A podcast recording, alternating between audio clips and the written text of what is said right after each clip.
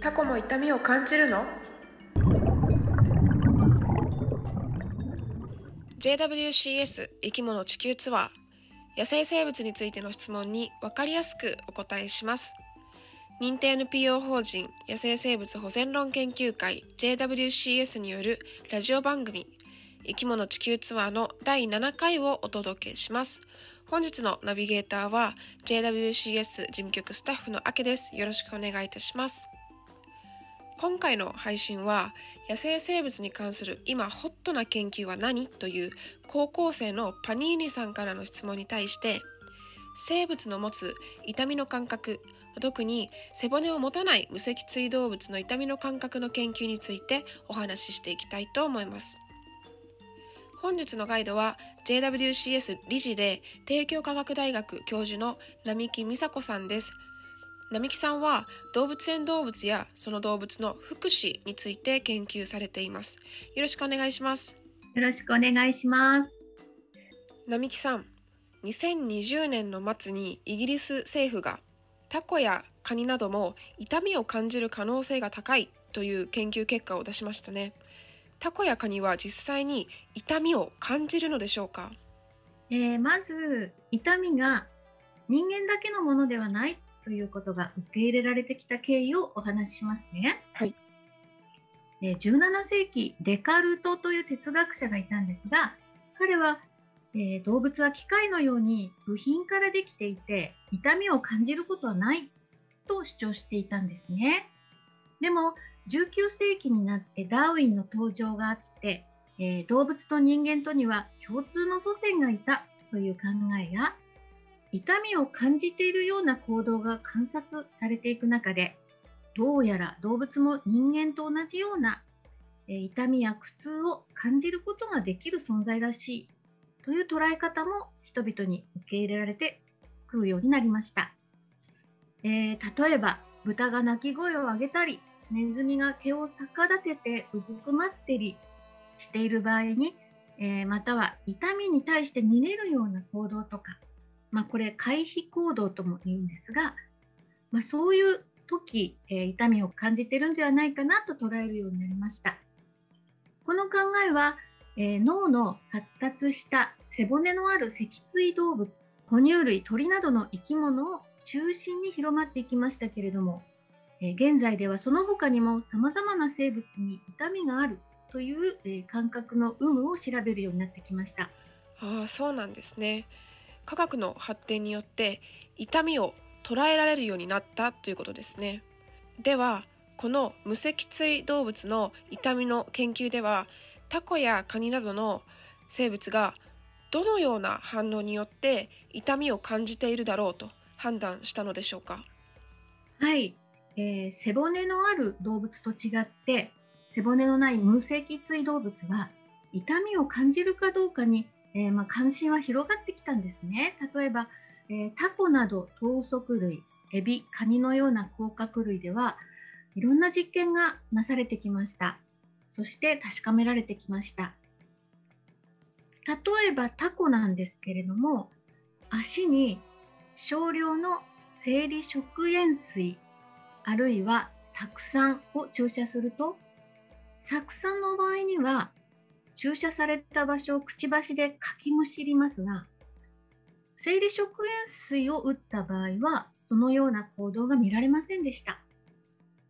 また、え生理食塩水、酢酸どちらの注射の後も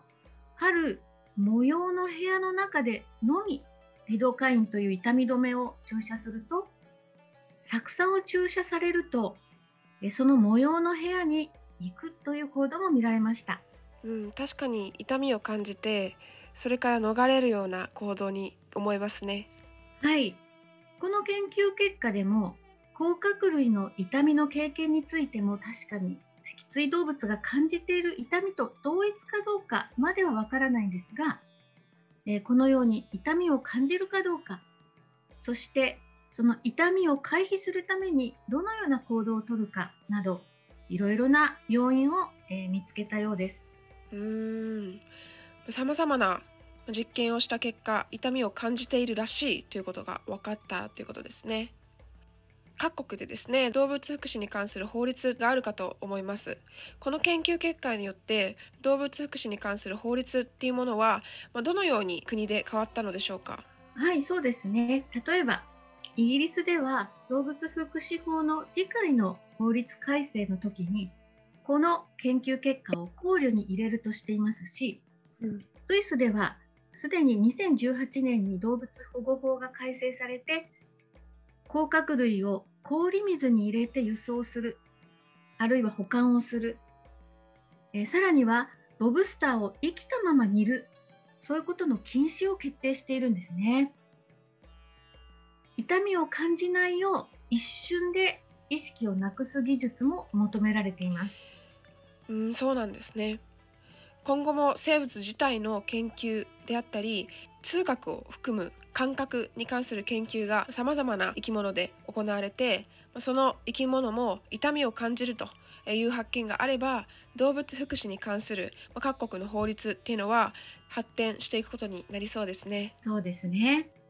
あの我々人を含む痛みを感じる生き物は生活の中でできるだけ痛みを感じないように行動するかと思います。まあ、一方で痛みを感じるっていうのは生き物にとってどのようなメリットがあるのでしょうか？まあ人の場合はその痛みが我慢できない時に思考が停止してしまったり将来を悲観的に捉えがちになります。だから痛みへの恐怖があり緩和ケアの技術も進んできたわけです。野生動物の場合はどうでしょう？痛みの経験によって実は少し先の危険を察知してそれを避けるような行動をもたらすこともあります。環境の中で少し先回りをして危険回避行動をする。このことで自分自身や子どもの命を守っていきます。その意味では環境とともに進化してきたそれぞれの動物たちのさまざまな感覚が研ぎ澄まされていくことも生存戦略としてはとても重要になるのではないかと思います。なるほど。痛みを感じることも野生環境で生きていく上で、まあ、重要な特性の一つで、まあ、その特性っていうのは野生環境で生きていくために長年かけてこう適応した経過できたものですね。そのことを考えると野生環境から無理やり引き離して例えばですねエキゾチックペットのように野生生物を家などの野生環境ではない場所で飼うのではなくて野生生物が環境に適応してきた、まあ、特性っていうものをしっかり理解してそしてその野生環境でしか見られない生態であったり行動を大切に守っていきたいですね。そうですねただそのことと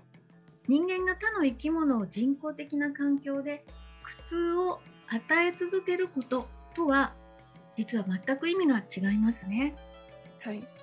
その動物の命を奪わなくてはいけない場面であってもできうる限りの痛みや苦痛を味合わせない工夫というのも実はとても大事なことではないでしょうか。そうですね。並木さん、今回はありがとうございました。ありがとうございました。番組ではリスナーの皆さんからの野生生物についての質問を募集しております。質問の送り方は JWCS のウェブサイトをご覧ください。第8回の配信は3月末の予定です。ご質問お待ちしております。